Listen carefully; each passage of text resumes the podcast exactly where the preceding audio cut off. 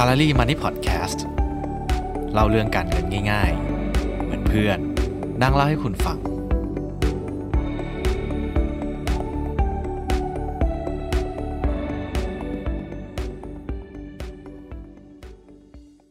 สวัสดีครับวันนี้ผมอยากจะมาชวนทุกคนคุยเรื่องกองทุนรวมว่ามันคืออะไรมีกี่ประเภทแล้วมีข้อดีข้อเสียอะไรบ้างแต่ก่อนอื่นเลยผมขอฝากทุกคนกดไลค์กด Subscribe กดกระดิ่งในทุกช่องทางของ Salary Money Podcast ด้วยนะครับจะได้ไม่พลาดทุกเรื่องราวการเงินที่สำคัญอย่างที่ผมได้บอกไปในเอพิโซดที่แล้วครับว่าบางครั้งถ้าเรามีเงินจำกัดแล้วต้องการที่จะกระจายความเสี่ยงเนี่ยกองทุนรวมก็ถือว่าเป็นอีกทางเลือกหนึ่งที่น่าสนใจเหมือนกันเพราะว่ากองทุนรวมก็มีหลายประเภทแล้วก็มีหลายสินทรัพย์ให้เราเลือกนะครับความหลากหลายแบบนี้เนี่ยก็หมายถึงการกระจายการลงทุนไปในสินทรัพย์ต่างๆซึ่งก็เป็นไปตามหลักการกระจายความเสี่ยงเลยนะครับว่าแต่กองทุนรวมคืออะไรความหมายของภาษาไทยเนี่ยมันก็ตรงตัวเลยครับก็คือการที่คนซึ่งมีวัตถุประสงค์ในการลงทุนเหมือนกันเอาเงินมากองรวมกันแล้วเอาไปลงทุนในสินทรัพย์นั้นๆผ่านการซื้อกองทุนรวมที่มีผู้จัดการกองทุนเป็นผู้ดูแลและกำหนดแนวทางการลงทุนครับกองทุนรวมเนี่ยก็ไม่ได้มีแค่นำเงินไปลงทุนในหุ้นอย่างเดียวอย่างที่ผมได้เล่าไปนะครับว่าแต่ละคนก็รับความเสี่ยงได้ไม่เท่ากันบางคนก็พร้อมที่จะรับความเสี่ยงได้มากเพื่อผลตอบแทนที่สูงขึ้นในระยะยาวแต่กับบางคนเขาก็ไม่พร้อมที่จะรับความเสี่ยงได้ขนาดนั้นเขาอาจจะให้ความสำคัญกับการรักษาเงินต้นมากกว่าดังนั้นกองทุนรวมเนี่ยก็เลยมีหลายสินทรัพย์ให้เลือกครับตามความเสี่ยงที่แต่ละคนรับได้ปกติถ้าเราเปิดเข้าไปดูในเว็บไซต์ของแต่ละกองทุนเราก็จะเห็นกับกราฟิกอันนึงครับซึ่งเป็นเหมือนแถบแสดงความแรงถ้าไล่สีเนี่ยก็จะเริ่มตั้งแต่สีเขียวสีเหลืองสีส้มแล้วก็สีแดงนะครับส่วนถ้าเป็นตัวเลขเนี่ยก็จะเริ่มตั้งแต่เลข1ซึ่งเป็นความเสี่ยงต่ำไปจนถึงเลข8ซึ่งเป็นความเสี่ยงสูงนะครับซึ่งจริงๆบางที่ก็มีเลข8 plus ด้วยแต่ถ้าถามว่าแถบสีหรือค่าความเสี่ยง1ถึง8เราดูตรงนี้อย่างเดียวแล้วไปลงทุนเลยได้ไหมก็ต้องตอบว่าไม่ควรนะครับเพราะสินทรัพย์บางอย่างถึงแม้จะอยู่ในค่าความเสี่ยงที่สูงเพราะเป็นสินทรัพย์ทางเลือกแต่ก็ไม่ค่อยผันผวนมากนักนะครับผมก็อยากจะเริ่มเล่าจากกองทุนที่มีความเสี่ยงต่ำก่อนเลยแล้วกันอย่างกองทุนรวมที่มีค่าความเสี่ยงเป็น1เนี่ยก็จะเป็นกองทุนที่เขาเอาเงินของเราไปลงทุนในพันธบัตรรัฐบาลตั๋วเงินคลังเรามักจะเรียกกองทุนแบบนี้ว่ามันนี่มาร์เก็ตฟันนะครับ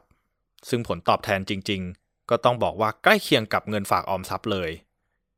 หลายคนที่เขาเป็นนักลงทุนหรืออย่างผมเนี่ยก็มักจะมองกองทุนแบบนี้เป็นเหมือนกับที่พักเงินระยะสั้นก็คือในช่วงเวลาที่เราขายทำกำไรในสินทรัพย์อะไรแล้วก็ตามก็จะได้เงินสดมาถือครองผมก็มักจะเอามาเก็บในกองทุนแบบนี้แหละครับแล้วกองทุนพวกนี้เวลาที่เราเข้าไปซื้อเนี่ยเราก็ไม่เสียค่าธรรมเนียมหรือเรียกว่าfront end feeด้วยนะครับแล้วฟอนต์เอ็นฟรีคืออะไรก็คืออย่างเวลาที่เราเข้าไปซื้อกองทุนเขาจะเขียนครับว่ามีค่าธรรมเนียมในการซื้อขายหรือฟอนต์เอ็นกี่เปอร์เซ็นต์ของเงินลงทุนหรือบางกองก็อาจจะคิดเป็นค่าธรรมเนียมในการรับซื้อคืนเป็นแบ็กเอ็นฟรีก็ได้นะครับซึ่งพวกกองทุนมันนี่มาร์เก็ตที่ผมได้เล่าไปเนี่ยก็อย่างที่บอกครับว่ามันเหมือนการฝากเงินในบัญชีออมทรัพย์เลยดังนั้นผลตอบแทนของมันก็จะวิ่งขึ้นอย่างเดียวเลยครับแต่ความชันของกราฟมันก็ไม่ได้มากนะปีหนึ่งก็อาจจะสัก 1% อะไรประมาณนี้แล้วถ้าคิดว่ากองทุนมันนี่มาร์เก็ตมีผลตอบแทนเท่ากับการฝากเงินในบัญชีออมทรัพย์แล้วมันต่างกันยังไงก็คือบัญชีออมทรัพย์เนี่ยเขาจะจ่ายดอกเบี้ยปีหนึ่งอาจจะสัก 1-2 ครั้งนะครับแต่ในขณะที่กองทุนมันนี่มาร์เก็ตมันจะบวกวันละนิดวันละหน่อยทุกวันผมก็จะได้ผลตอบแทนนิดๆหน่อยๆจากการเอาเงินมาพักไว้ในกองทุน Money Market สัก 2-3 เดือนแทนที่จะเอาไปฝากในบัญชีออมทรัพย์แล้วต้องรอ6เดือนหรือว่าปีหนึ่งเพื่อให้เขาจ่ายดอกเบี้ยมาสักครั้งนะครับทีนี้ถ้าเราคิดว่ากองทุนแบบนี้ไม่ตอบโจทย์ของเรา งั้นผมขอเล่ากองทุนที่มีความเสี่ยงเพิ่มขึ้นมาอีกนิดแล้วกันครับสำหรับกองทุนที่มีความเสี่ยงระดับ2เนี่ยก็จะเป็นกองทุนที่นอกจากเขาเอาเงินไปลงทุนในพันธบัตรรัฐบาลตั๋วเงินคลังแต่สิ่งที่เพิ่มขึ้นมาเนี่ยก็จะเป็นตราสารหนี้ครับภาษาอังกฤษเราก็จะเรียกว่าบอนด์นะครับซึ่งสมมุติว่าบริษัท A ต้องการที่จะกู้เงินแต่ว่าไม่อยากจะไปกู้กับธนาคารเขาก็จะมาออกตราสารครับผู้ที่ซื้อตราสารเนี่ยก็จะมีสถานะเป็นเจ้าหนี้ดังนั้นเวลาบริษัท A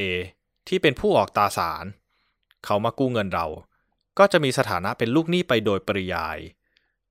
แล้วเมื่อเขานำเงินไปลงทุนเรียบร้อยพอถึงเวลาเขาก็จะต้องนำเงินมาชำระทั้งเงินต้นและดอกเบี้ย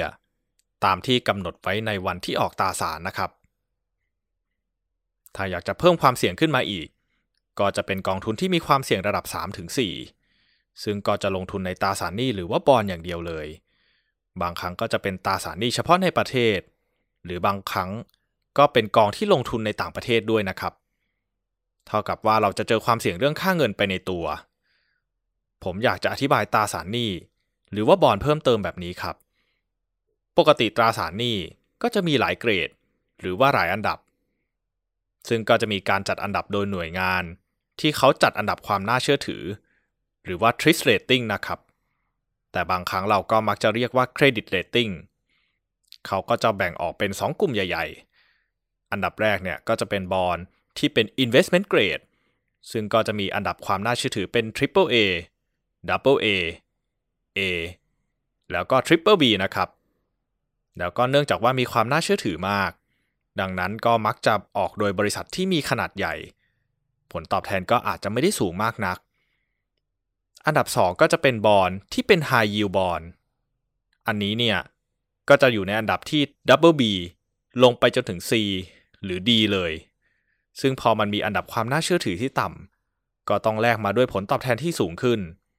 แต่ความเสี่ยงก็มีนะครับสิ่งที่ผมกลัวที่สุดในการลงทุนบอนด์ประเภทนี้ก็คือการเกิด default เนี่ยก็คือการที่บริษัทซึ่งเป็นผู้ออกตราสารแล้วมีสถานะเป็นลูกหนี้เนี่ยไม่สามารถชำระเงินต้นพร้อมกับดอกเบี้ยคืนได้ภายในระยะเวลาที่กำหนดผลตอบแทนของกองทุนรวมที่มีความเสี่ยงระดับ 3-4 เนี่ย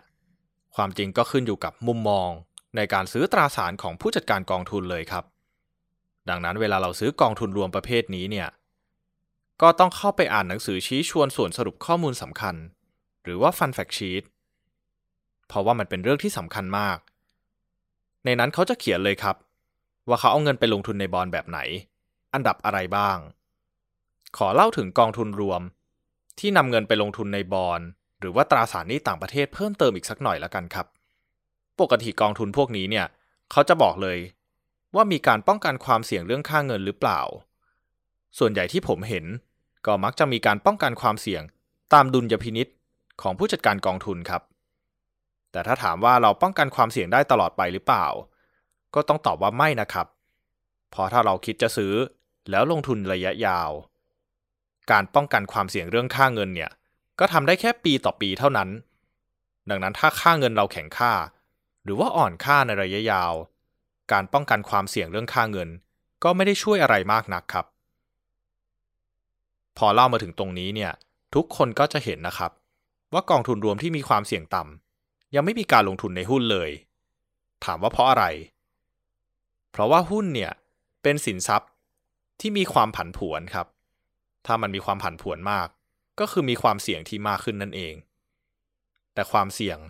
ไม่ได้หมายถึงความผันผวนอย่างเดียวนะครับถ้าย้อนกลับไปในช่วงไตรมาสแรกของปีนี้เนี่ยถือว่าเป็นช่วงเวลาที่เลวร้ายที่สุด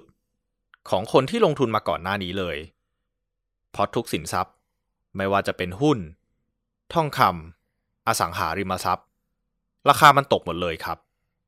ตราสารหนี้ที่มีความเสี่ยงต่ำราคาก็ตกเหมือนกันและถ้าใครจำได้ช่วงนั้นจะมีกองทุนของบลจ.หนึ่งประกาศปิดกองทุนเพราะตราสารหนี้ที่ปกติราคามันไม่ผันผวนมากกับมีราคาที่ตกลงไปพอสมควรซึ่งก็ถือว่าตกลงไปเยอะสำหรับตราสารหนี้แล้วทีนี้สำหรับนักลงทุนที่เขาเห็นแบบนี้เขาก็กลัวครับ ก็พากันแห่ขายพอขายกันเยอะๆเนี่ยกองทุนปกติเนี่ยเขาจะไม่ถือเงินสดเยอะพอคนแห่มาขายเขาต้องหาเงินสดมาคืนให้กับนักลงทุนเท่ากับว่าเขาก็ต้องเอาตราสารหนี้ที่เขาถืออยู่เนี่ยนำไปขายเพื่อเอาเงินสดมาคืนให้กับนักลงทุนอันนี้ก็เป็นอีกปัจจัยเสี่ยงสำหรับนักลงทุนตราสารหนี้ที่จะต้องระวังไว้นะครับผมขอไปพูดถึงกองทุนที่มีความเสี่ยงมากขึ้นอีกนิดนึงละกันครับก็คือกองทุนรวมที่มีความเสี่ยงเป็นอันดับที่5จริงๆมันก็ยังมีบางกองนะครับ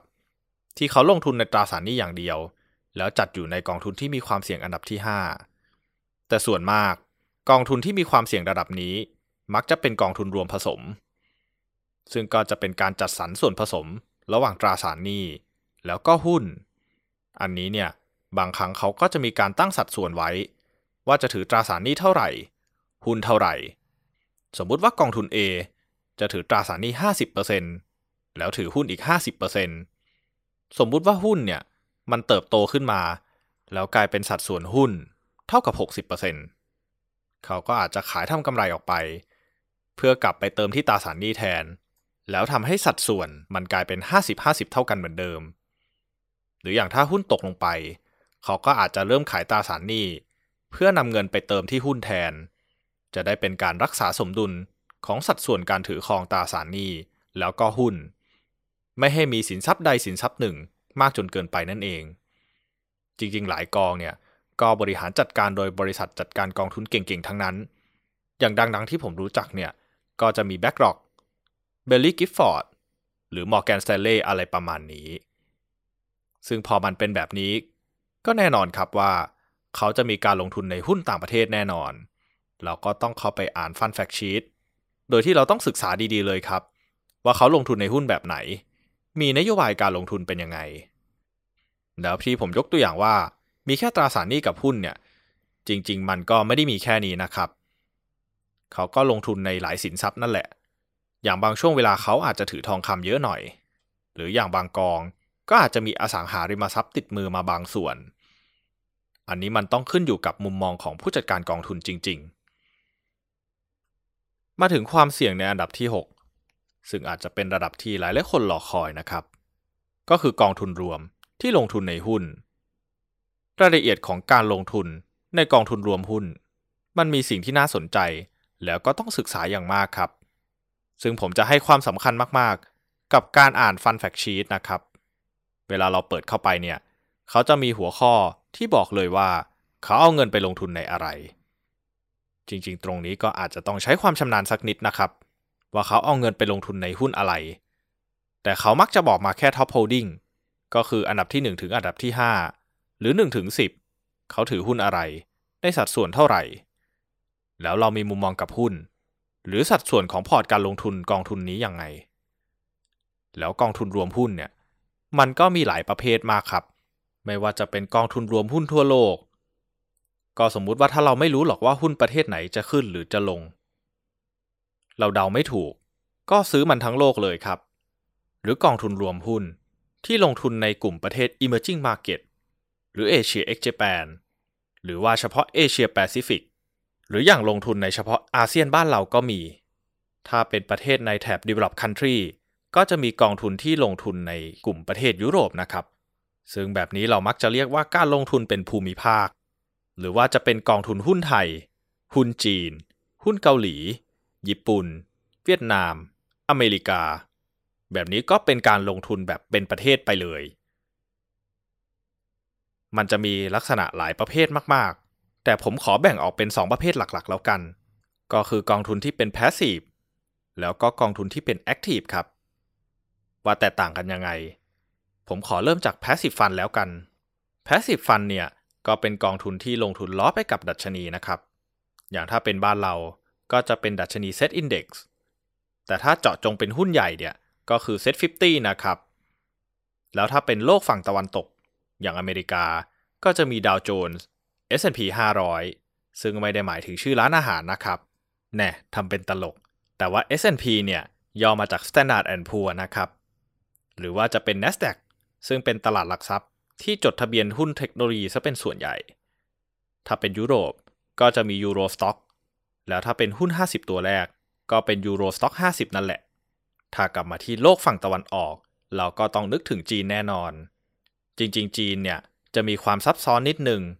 คือตลาดหุ้นเขาเนี่ยจะมีเซี่ยงไฮ้กับเซินเจิ้นนะครับแล้วก็ยังมีตลาดฮ่องกงก็คือห้างเส็งการลงทุนในจีนเนี่ยก็จะมีแบ่งเป็น A share B share H share I share เปีย share แชร์ลูกโซ่ไม่ใช่แหละ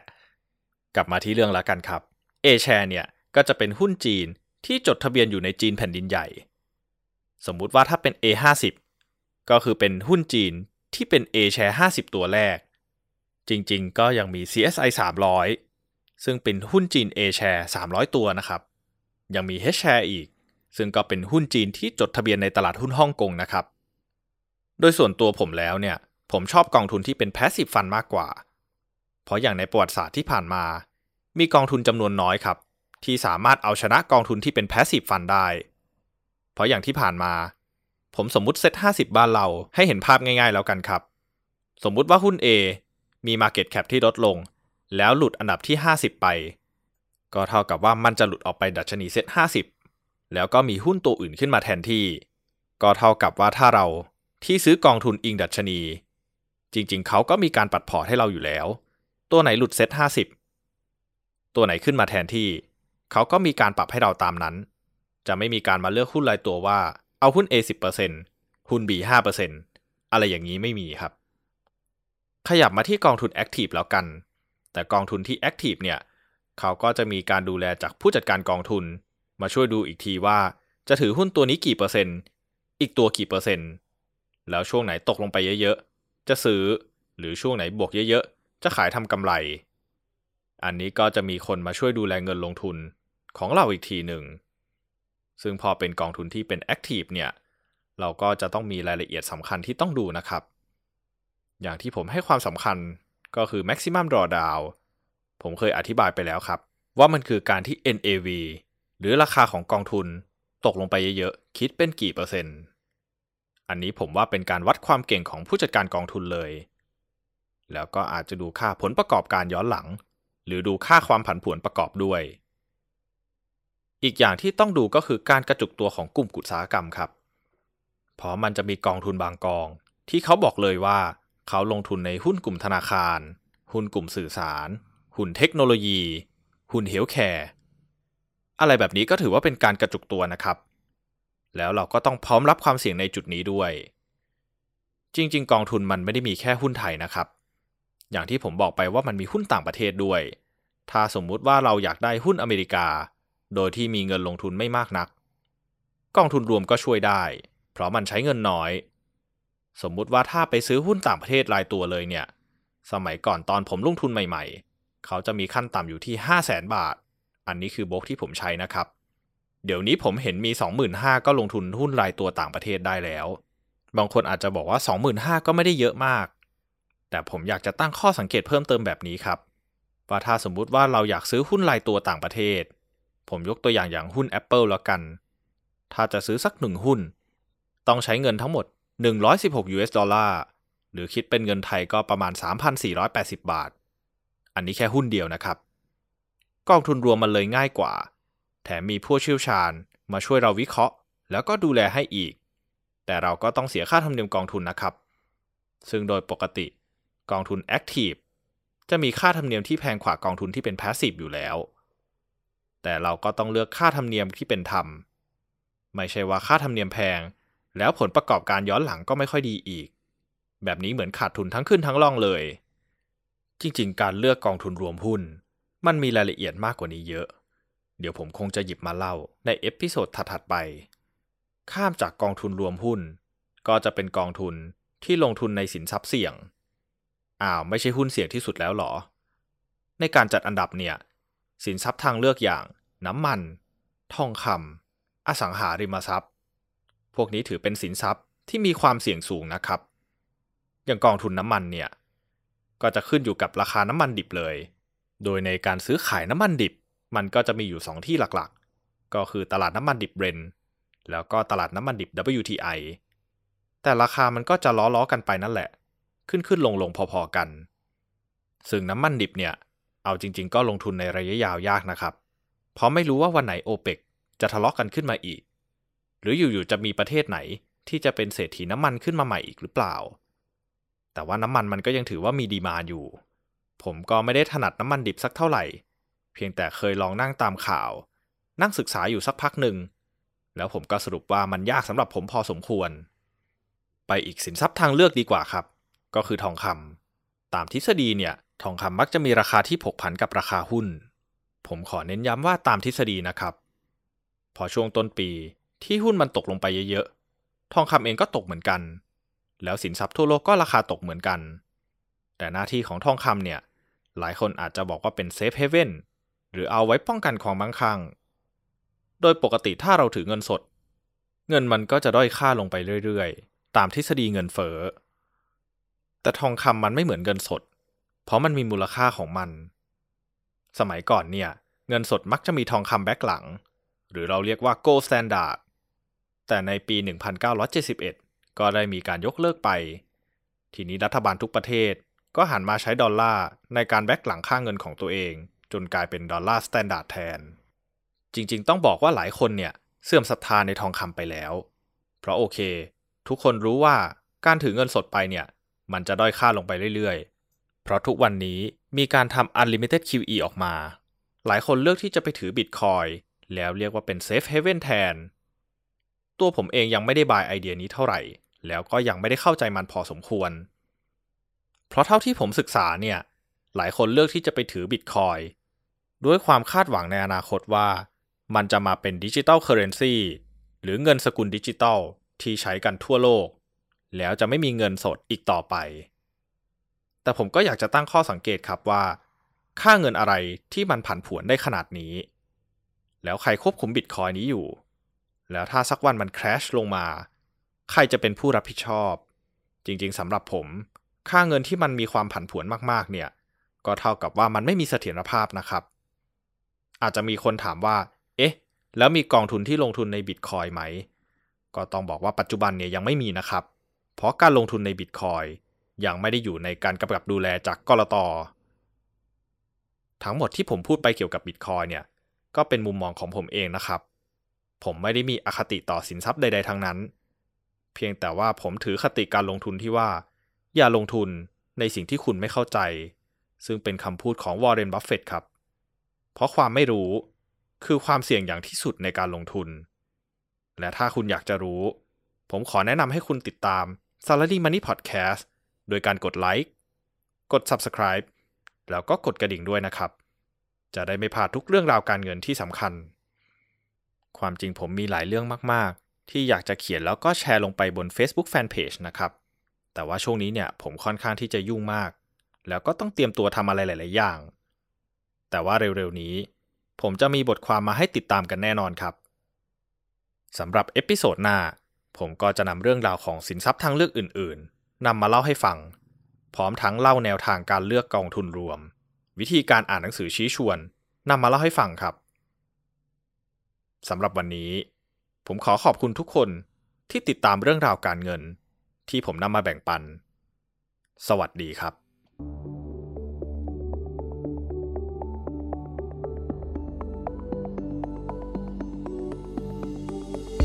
อย่าลืมติดตามเรื่องราวการเงินของ Salary Money Podcast ได้ในช่องทาง Facebook, YouTube, Spotify และ SoundCloud แล้วการลงทุนจะไม่ใช่เรื่องยากสำหรับคุณอีกต่อไป